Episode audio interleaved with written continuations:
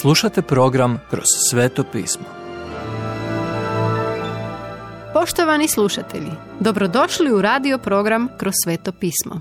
U današnjem programu razmatramo Evanđelje po Marku, autora Venona Magija. Neka bude hvaljen Bog.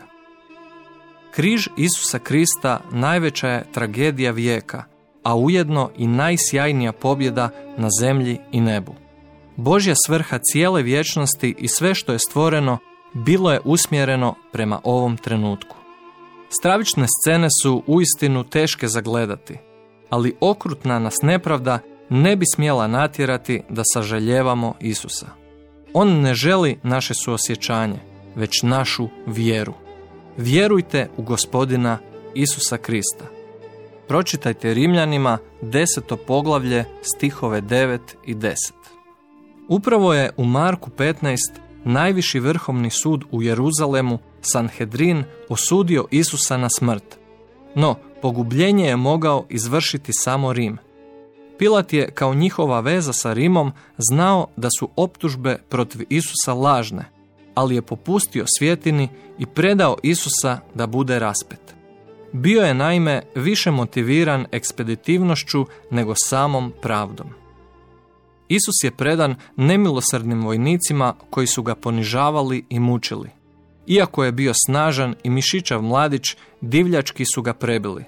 Zbog toga im je bila potrebna pomoć od čovjeka iz mnoštva kako bi nosio Isusov križ. Njihova je mržnja bila veća od obične ljudske mržnje. Bila je nečovječna i okrutna, te je otkrivala grešne dubine ljudskog srca. Niti jedan pisac evanđelja ne bilježi detalje raspeća. Imamo samo snimku. Kao da je Bog stavio veo iznad scene želeći nam reći. To je previše strašno. No Marko bilježi vrijeme raspeća. Prva tri sata trajala su od 9 do 12 sati, a druga tri od 12 do 15 sati.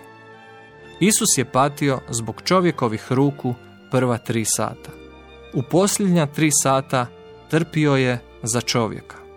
Nadalje, u prva tri sata umro je zbog grijeha, a u druga tri sata umro je za grijehe svijeta. U ta prva tri sata grijeh je učinio sve što je mogao da ga uništi. U druga tri sata je Isus svoju dušu predao za grijehe. Platio je grijehe svijeta, postavši za nas grijehom. Iako je u tom trenutku bio napušten od Boga, baš je tada Bog bio u Kristu i pomirio svijet sa sobom. Čitaj drugu Korinčanima, peto poglavlje, 19. stih. Kakav paradoks! Kad je naše spasenje bilo okončano, Isus je povikao i izdahnuo. Nije umro zbog otkazivanja organa tijela. On je, naime, otpustio svoj duh i zbog toga se njegova smrt razlikovala od naše, čak i u fizičkom smislu. Isus je umro u petak prije početka subote koja je obično završavala zalaskom sunca u nedjelju. No, u nedjelju ujutro, prije zore, žene koje su bile s Isusom kod križa došle su do njegove grobnice kako bi mu pomazale tijelo. Ali nisu mogle upotrijebiti svoja ulja jer je Isus kad su stigle do groba već otišao. Isus je oživio.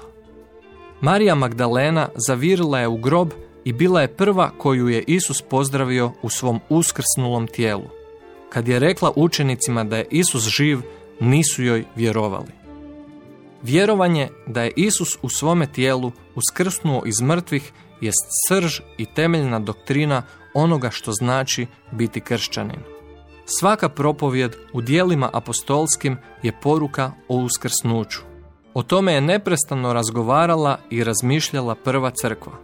Poruka da je Isus uskrsnuo iz mrtvih uzbudila je letargičnu i grešnu generaciju u rimskom carstvu.